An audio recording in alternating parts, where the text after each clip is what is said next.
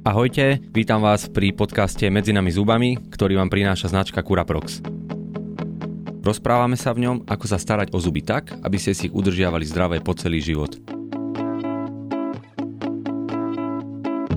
Moje meno je Tomáš Olšiak, v Curaprox Slovensko sa venuje marketingovej komunikácii. Mojím dnešným hostom je pani doktorka Sonia Lisa, detská zubná lekárka. Ahoj Soni. Ahoj Tomáš. So Soňou sa budeme rozprávať na tému Ako sa starať o zuby v tehotenstve.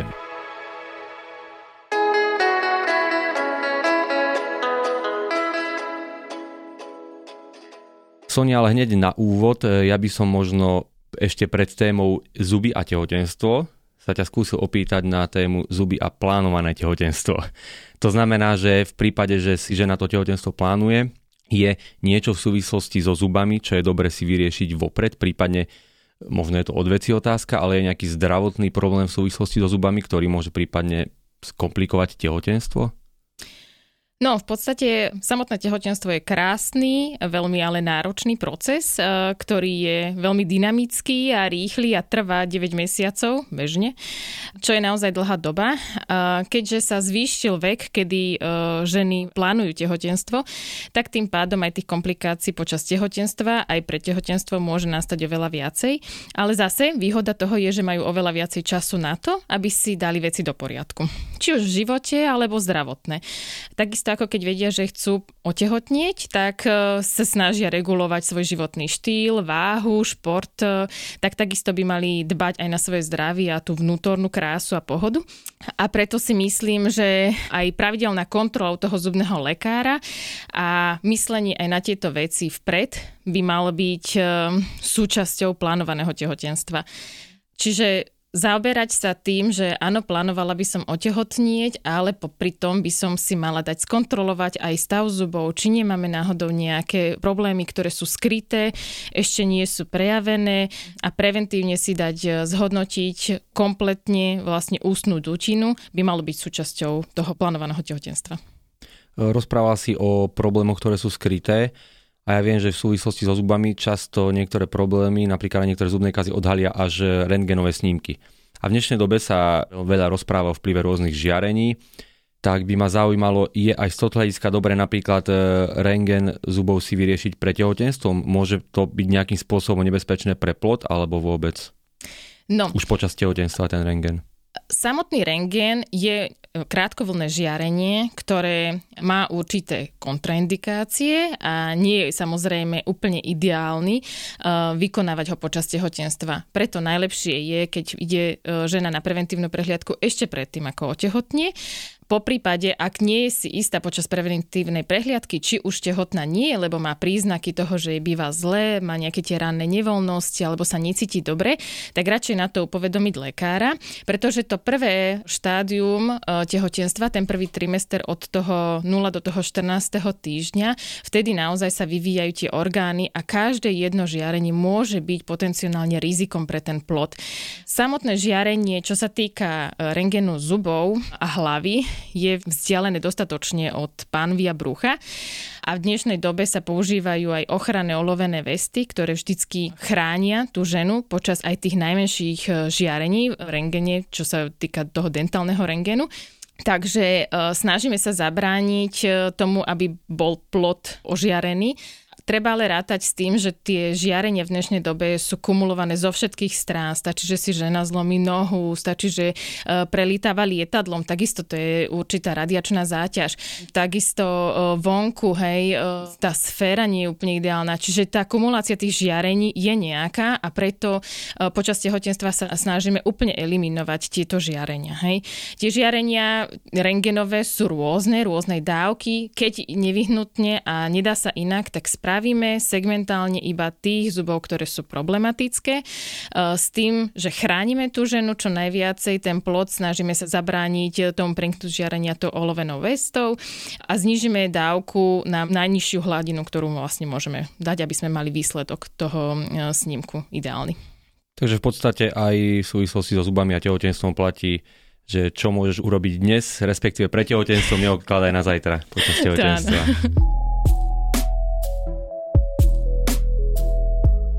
Štandardom je jedna preventívna prehliadka u zubného lekára.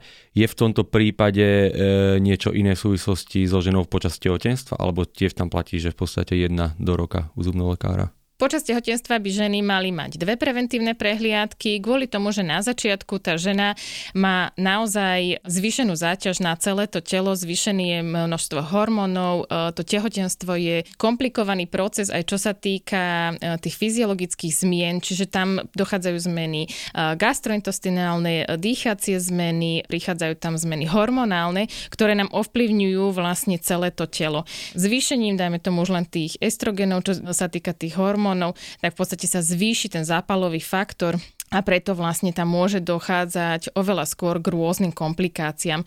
Preto by mala byť tá žena kontrolovaná aj na tej preventívnej prehliadke, takisto na dentálnej hygiene. Na tej preventívnej prehliadke prvej, ktorú by mala absolvovať, by sa malo naozaj kontrolovať, e, či sú tam nie nejaké začaté e, kazy, či tam vlastne nie je nejaké ložisko, ktoré hrozí, že počas toho tehotenstva vznikne nejaký problém výraznejší.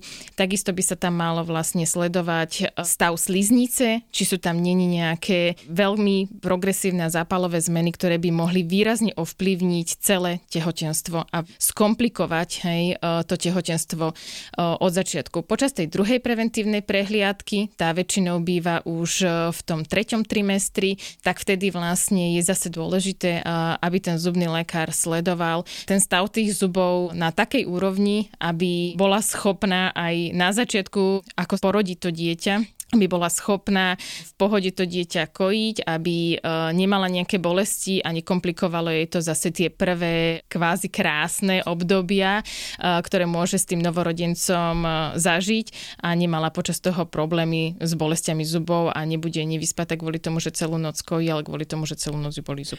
Mňa tam zaujalo, spomenula si tam niečo o vyššom riziku alebo zvýšenie nejakej aktivite, čo sa týka zápalových procesov. A ja si pamätám, ja som sa stretol s takým pojmom, čo sa týka zápalu ďasien, že tehotenská gingivitída. To znamená, že existuje niečo také, alebo je zápal ďasien nejaký iný počas tehotenstva, alebo je naň vyššia šanca, alebo je to stále len o zlej hygiene? No, tehotenská gingivitída je, e, je to normálne vlastne ako keby poškodenie tej gingivy počas toho tehotenstva a je práve ovplyvnené tými hormonálnymi zmenami. Počas tehotenstva tie hormonálne zmeny sú v celom tele. Každá jedna sliznica, či už e, maternice alebo v tých ústach je zdúrená vďaka tým estrogenom, ktoré zvyšujú vlastne tú permeabilitu, čo je priepustnosť tých ciev a znižujú prietok tej krvi. Tým pádom sa tam tie zápalové zmeny oveľa rýchlejšie lepšie dokážu vytvoriť. Ak sa to spojí s množstvom povlaku a baktérií na tých zuboch, tak samozrejme tá gingivitída je tam výrazná a je tam výrazné zhoršenie. Ak je ale dentálna hygiena výborná aj pred tehotenstvom, tak počas tehotenstva sa ten stav mierne zhorší, ale e, je to nebadateľné bežným okom, hej, u tých žien. A ak predtým nemali nejaké výrazne krvácajúce ďasná a vedia používať medzizubnú kevku, chodia na dentálnu hygienu každý každého pol roka, tak naozaj nemáme e, ľudí, ktorí by sa stiažovali na to, že počas tehotenstva máme nejaké výrazne opuchnuté ďasná, bolestivé ďasná alebo túto gingivitídu. Všetko to je súvisiace s množstvom baktérií a plaku.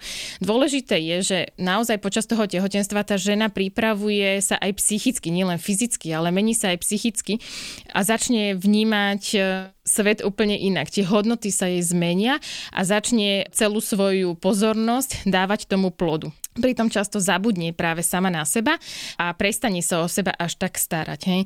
Dôležité je, že ona v prvom trimestri má často ranné nevoľnosti, vtedy vlastne sa jej môžu odhaliť e, krčky, začnú byť zuby citlivejšie, ďasna sú viacej zapálené kvôli tomu, že ona si nevyčistí správne zuby, potom ako vlastne sa vráti zo záchoda s tým, že jej bolo ráno zle, tak vlastne má všetko citlivé v tých ústach, e, sa zase naje je, má zmeny chutí, kedy vlastne strieda kyslé a sladké. Zase na to reagujú tie zuby oveľa intenzívnejšie ako za bežných okolností. Večer je oveľa skôr unavená, znova nevyčistí si tie zuby a potom vlastne sa prisudzuje to všetko samotnému tehotenstvu. Ale problém je v tom nastavení tej ženy, že zabúda na seba, lebo vlastne ju trápi najviac ten plod a aby všetko bolo v poriadku, čo sa týka toho dieťatka. Stále sa v podstate ako keby e, točíme okolo tej e, kauzality súvislosti zubný povlak, e, zápal sien, zubné kazy. To znamená v súvislosti s tehotenskou gingivitídou ten povlak, ako sa ho zbaví, stačí mi na zubná kevka alebo potrebujeme ešte niečo iné? Súčasťou toho uh, samotného čistenia, takisto ako pred tehotenstvom, ale počas tehotenstva by mala byť oveľa intenzívnejšie používaná práve medzizubná kevka, ale dôležité je, aby bola správna veľkosť. Uh, preto aj tá návšteva dentálnej hygieničky by mala byť dvakrát počas toho tehotenstva, kvôli tomu, že tá prvá návšteva dentálnej hygieničky má byť o tom, aby jej správne nakalibrovala e, medzizubné priestory a vyhodnotila správnu veľkosť medzizubnej kevky, aby tie ďasná zbytočne neboli traumatizované a dráždené veľkou medzizubnou kevkou, ale zase ani príliš malá medzizubná kevka nám nebude účinná a ten zápal sa tam môže tvoriť. Tá druhá návšteva dentálnej hygieničky je zase o tom, že naozaj už začne e, rozprávať tým mamičkám, ako sa starať o prvé zubky toho dieťaťa a ktoré veci si má začať sledovať, keď sa to novorodenec e, ozve a začne vlastne e, mu rásť v ústach už nejaká tá dentícia. Takže na to, aby sme správne vyčistili tie zuby počas tehotenstva, tak potrebujeme klasickú kevku a takisto potrebujem medzizubnú kevku. Najideálnejšie, keď sa to spojí ešte s jednozväzkou kevkou, kedy sú naozaj tie miesta ideálne dočistené a okolo tých ďasien neostane žiaden povlak, tým pádom žiadne baktérie, ktoré by nám mohli e, podporiť tvorbu toho zápalového procesu.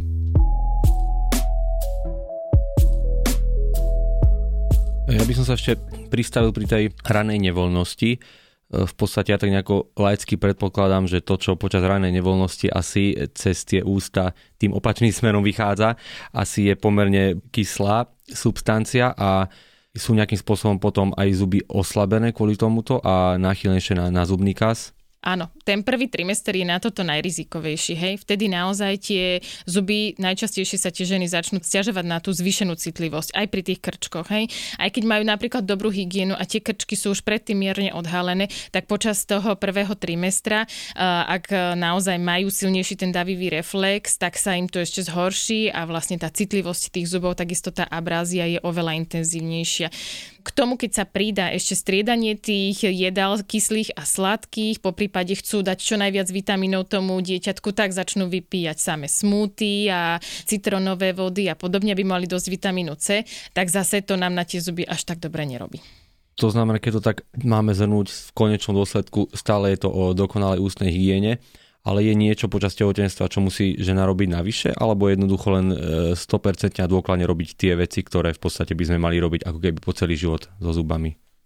No, počas toho samotného tehotenstva by mala ona naozaj, okrem toho, že len psychicky sa pripravuje na to, že privedie na svet nejaké dieťatko, tak by mala aj tú životosprávu celú mať e, prispôsobenú tomu a by mala myslieť aj na ten dostatok tých vitamínov. Hej. Sú to zložky v potrave, ktoré sú nenahraditeľné a je množstvo vitamínov, ktoré jeden s druhým súvisia. Hej? Ak ona má vyváženú stravu, tá žena, a snaží sa t- s tými chuťami nejako pracovať a samozrejme, že má chuť na kysle, ale nedá si hneď potom to sladké, chvíľku vydrží, po prípade medzi tým si dá čistú vodu. Sústredí sa na tie také základné veci tej životosprávy, tak sa dá predchádzať problémom. Dôležité je napríklad vitamín D, ktorý nedostatok nedostatok už v tehotenstve nám môže spôsobiť rášte podnebia u detí, hej, e, u tých novorodencov. Zase vitamín D nie je bežne e, vytvorený v tele, dostávame ho zo slnka a vlastne my si ho v koži vytvárame. Čiže pohyb vonku zase pre tú ženu je ideálny. No na to, aby vlastne mala dostatok toho vitamínu D. Z tej stravy dokáže množstvo vitamínov prijať. Nie vždy nám len umelé doplnky dokážu vytvoriť ideálne podmienky pre rast toho dieťaťa, ale potrebujeme aj um, ten súzvuk tých všetkých vitamínov a všetkých minerálov mať v tele ideálny a potom to funguje aj čo sa týka zubov, aj čo sa týka vlastne vývoja toho plodu. Keď si hovoril o tom súzvuku, tak mi napadlo v súvislosti s vitamínom D, že ak sa nemýlim, tak pomáha strebávaniu vápnika v tele. A s vápnikom a tehotenstvom som niekde počul taký mýtus, že zvýšená kazivosť zubov počas tehotenstva súvisí s tým, že plod odčerpáva vápnik z tela matky. Tak je to pravda, alebo? Takto to neexistuje, takto to nefunguje. Očerpávať vápnik zo zubov sa nedá plodom, hej. A zase to je problém to, že keď tie ženy nemyslia na seba a nečistia si tie zuby správne a, a nedbajú na tú dentálnu hygienu, tak áno, môžu povedať, že ah, ja som bola trikrát tehotná, preto uh, mám o 3 až 4 zuby menej, lebo už sa mi tak rozpadli, že mi ich musel lekár vytrhnúť. Hej. Princíp je úplne niekde inde. Hej. Keď sa o tie zuby dobre človek stará, tak je jedno, či bol tehotný, alebo či bol na dovolenke, alebo či bol um, v nemocnici, tak vlastne naozaj o tie zuby, keď je dobre postarané, tak tie čisté zuby sa nekazia. Ďalší problém je, ak sú nejaké výplne, ktoré nie sú ideálne spravené, pod nimi sú kazy, alebo sú tam začínajúce problémy, v kosti sú nálezy, tak áno, vtedy to začína byť problém a to sú zase veci, ktoré potrebujeme odhaliť na tom rengene ešte pred tým plánovaným tehotenstvom, aby sa dali vyriešiť. Lebo počas samotného tehotenstva sa už množstvo vecí musí odložiť. Hej? A keď sa odkladajú, tak zase strácame čas na to, aby sme to spravili v správny čas. Hej? Čiže keď ja zistím v 5. 6. mesiaci e, tehotenstva, že tá pacientka prišla s veľkou bolesťou, a ja vidím, že ten zub by sa krásne dal zachrániť, ale ona je tehotná, nemôžeme jej dovoliť si dávať antibiotika, nemôžeme jej dávať e, príliš veľa anestézy, tak musíme ísť do toho radikálnejšieho riešenia a ideme potom skôr k tej extrakcii. Hej? Takisto musíme zvážovať všetky tie faktory na to, aby sme urobili čo najmenšiu škodu tomu dieťatku a, a potom e, sa stane, že áno, tá žena príde o nejaký zub počas tehotenstva napríklad, ale dalo by sa to krásne zachrániť pre tehotenstvom, alebo ak by nemala ťažkosti, tak potom. Tak tu si mi v podstate už zodpovedal aj to, čo som sa chcel opýtať ďalšie. Prepač. Ďakujem práve, že, lebo chcem sa opýtať na taký ďalší mýtus, že počul som aj také, že každé tehotenstvo stojí matku jeden zub. Takže v podstate teraz si to presne vysvetlila, že de facto áno, môže sa to stať, ale nie je za to zodpovedné priamo dieťa a tehotenstvo, ale tie okolnosti, ktoré Hej, si teraz... Sama matka toto má naozaj v rukách. Ona sa rozhodne o tom, že či pôjde tou cestou, že počkam si, až keď budú bolesti, alebo tak ako v dnešnej dobe sa prizvukuje robiť veci preventívne a myslieť o krok dopredu. Čiže naozaj, keď sa ja zamyslím, aha, dobre, tak dávno som nebol na preventívke, chcel by som uh, mať dieťatko, uh, možno to bude najlepšia cesta teraz sa ísť niekde objednať, porovnať, skontrolovať si to a potom začať uvažovať nad tým, že uh, dobre, už aj čo sa týka tej ústnej dutiny, tak to tam máme v poriadku. Tá ústna dutina je vlastne vstupná brána do celého tela, na to netreba zabúdať. A tak ako je uh, tráviaci trakt, hej, uh, celé vlastne to trávenie ovplyvnené, tak vlastne to strašne ovplyvňuje tá ústna dutina. Čiže ak má niekto ťažkosti v žalúdku, v črevách, tak takisto to reaguje na to tá ústna dutina. Že to je jeden prepojený kompletný systém, ktorý je tým tehotenstvom výrazne ovplyvnený a dá sa to krásne regulovať, ale musí preto spraviť niečo aj tá žena, samozrejme aj ten lekár, keď treba. Rozprávame sa hlavne o, samozrejme o zuboch e, samotnej e, mamičky, respektíve budúcej mamičky, ale ty si to už trošku naznačila v jednej odpovedi. Je v súvislosti so stravovaním e, niečo, čo môže matka, budúca matka ovplyvniť z hľadiska vývoja zubov plodu? To znamená, že je niečo, čo ty odporúčaš, čo má matka príjmať vo zvýšenej miere a výsledkom toho bude, že dieťa sa narodí s odolnými zubami, alebo to je blbosť. Ono je to všetko so všetkým súvisí a treba si uvedomiť, že ten organizmus je úplne každý jedinečný a každý sme individuálny, každý reaguje inak, ale sú nejaké základné princípy, ktoré vieme a s ktorými vieme pracovať. Vieme, že e, keď máme dostatok vápnika, áno, máme silné kosti, máme silné zuby. Na to, aby sme mali dostatok vápnika, potrebujeme vitamín D. Vitamín D vieme príjmať iba so slnkami, hej. My si ho nevieme inak vytvoriť, môžeme ho príjmať v tabletkách. Keď ho ale príjmame vitamín D po prípade ešte v tabletkách máme aj vápnik, ale nemáme k tomu vitamín K2 ako kofaktor, tak vlastne bez toho sa nám nevstrebu. To znamená, že my potrebujeme už len toto všetko mať dokopy a ono to celé nebude fungovať, keď tam nemáme nejaké tuky na to, aby sa to tam rozpustil. Hej? Čiže tá vyvážená strava je úplný základ na to, aby ten vývoj toho plodu bol správny. Čo je vyvážená strava v dnešnej dobe je strašne ťažko tých ľudí naučiť, lebo sú to vajcia z voľného chovu, hej, ktoré obsahujú obrovské množstvo týchto látok, ktoré potrebujeme. Je to meso, ale potrebujeme to meso mať najideálnejšie od zvierat, ktoré sú voľne vonku a najlepšie pasúce sa čerstvou trávou. Hej. To je najlepšie, tam je najviacej toho napríklad K2. Hej. K tomu potrebujeme si je tuky a všetky tie správne tuky, ktoré môžeme mať v orechoch, v olejoch, rôznych zdravých. To sú množstva obchodov, ktoré ponúkajú všetky tieto produkty. A vôbec to nemusí byť o tom, že umelo si doplňame stále tie vitamíny. Ja vidím, že ja strávim v práci 10 hodín a potom idem na 3 hodiny von si zacvičiť, tak e, tá hladina toho vitamínu D je nejaká. Cez to leto mi to aj stačí, cez tú zimu, aj keď by som 3 hodiny vonku chodila, tak mi to nestačí ten vitamín D. Čiže si ho radšej umelo pridávam. Hej. Takisto je to počas toho tehotenstva. Niekedy ten zdravý rozum sedliacký je úplne najideálnejšie používať, že keď budem jesť neustále mango, no tak to není produkt, ktorý bežne tu na e, rastie, e, má síce množstvo vitamínov, ale nie je to niečo úplne prirodzené pre náš organizmus. Čiže by sme mali vlastne jesť v danom čase produkty z danej lokality, tam, kde žijeme, ktoré vieme dopestovať. To by mal byť taký ten úplne zdravý základ toho celého, popri tom dostatok pohybu a správne dýchanie. Správne dýchanie znamená, že naozaj to telo sa aspoň raz za deň aj prehreje, naozaj, že sa aj zvýši ten puls nejakým pohybom intenzívnejším. V tehotenstve nie každý je schopný behať, ak predtým nebehal, hej, ale nejako si zacvičiť, nejako rozprúdiť tú krv v tom celom tele a takisto rozdýchať dýchať tie dýchacie cesty tak, aby vlastne sa všetko vlastne očistilo z toho tela tak, ako sa má. Na záver mi nedá sa neopýtať na takú tému, v dnešnej dobe veľmi palčivú a to je doktor internet, lebo hlavne v súvislosti s mamičkami a budúcimi mamičkami je samozrejme kopa diskusných fór, kde jednak mamičky navzájom si zdieľajú skúsenosti, ale sú aj také, odpovedajú aj priamo odborníci. A teraz moja otázka, čo si o tom v podstate myslíš? Ako jeden pohľad je taký, že niekedy tie odpovede a tie skúsenosti iných môžu pomôcť, že sa človek upokojí, keď na sebe zbadá nejaký, nejakú nezvyčajnú vec, nezvyčajný prejav. Ale ja mám skôr pocit, že tie odpovede, aj tie informácie tam niekedy sú skôr v štýle, že zachovajte paniku. tak čo si o to myslíš ty ako odborníčka? No internet je strašne veľký pomocník, ale naozaj niekedy nám narobí viacej škody ako dobroty. Aj máme množstvo pacientov, ktorí nám prídu a presne nám povedia ešte aj na YouTube, že videli, čo budem robiť a ako to mám spraviť. Tak ma to niekedy e, zasekne, že či si to teda nechcú aj spraviť. A sa ich spýtam, lebo naozaj tých informácií a to množstvo tých informácií a dezinformácií, ktoré na tom internete sú, je obrovské.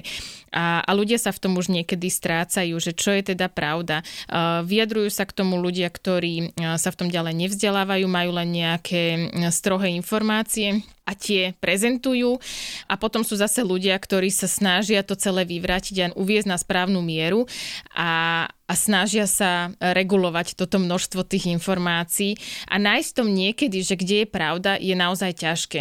Uh, preto ja si myslím, že najideálnejšie prvé osloviť toho lekára, s ktorým vy spolupracujete a u ktorého ste sledovaní a po prípade naozaj, keď ísť po tých informáciách, tak ísť na tie fóra, kde sa k tomu vyjadrujú odborníci, e, lekári, po prípade si e, ísť osobne za tým lekárom, lebo e, samotné vyjadrenie len na základe fotky alebo na základe opisu a k tomu, keď chce niekto počuť presne, že čo by sme s tým všetko robili, tak je veľmi ťažké a nie vždy jednoznačná tá odpoveď môže byť. A potom, keď niekto iný zbada, dajme tomu to dieťa alebo ten ten zub alebo stav v tých ústach, tak tá odpoveď znie úplne inak. Čiže to množstvo informácií e, na internete je obrovské, nájsť v tom ten úplne správny smer sa už nedá, si myslím.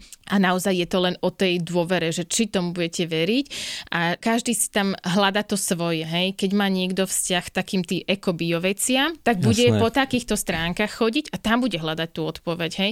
A bude si hľadať len to, čo on chce a to sa mu páči a k tomu bude inklinovať a tam vlastne v tom sa bude ďalej zamotávať. Keď niekto je úplne proti takýmto veciam, tak zase pôjde presne opačným smerom. Hej? Čiže zase tam také zdravé rozmýšľanie, že aha, toto je už extrém do jednej strany, toto je extrém do druhej strany, tak poďme sa zamyslieť nad tým. A naozaj vo väčšine prípadov to stačí, že keď sa človek tým sedliackým rozumom zamyslí a povie si, že čo vlastne všetko sa dozvedel a nájde z toho takú celkom jednoznačnú odpoveď, že toto bude asi správne. Hej? Ani jedna cesta extrémna nie je správna. Hej? Vo väčšine prípadov to tak funguje, že ten zlatý stred je najideálnejší. Hej? Čo sa týka výživy, čo sa týka tej životosprávy aj stravovania, tak uh, hoci ktorý z tých extrémov má veľa výhod, ale má aj veľa nevýhod. Ja ti ďakujem Soni veľmi pekne za zaujímavé rozprávanie a určite veľmi hodnotné a užitočné informácie. Ďakujem aj vám, že ste nás počúvali. Ak sa vám dnešné počúvanie páčilo, tak ďalšie časti podcastu Medzi nami zubami nájdete samozrejme vo vašich podcastových aplikáciách, na iTunes, na Spotify, na Google Podcast. A taktiež, ak by vás to zaujímalo, tak každý mesiac sa môžete tešiť na nový diel podcastu Medzi nami zubami s rôznymi odborníkmi na rôzne zaujímavé témy. Aby vám určite žiadny diel neušiel, tak nás sledujte na Facebooku a Instagrame Kuraproch Slovensko. Čaute. Ahojte.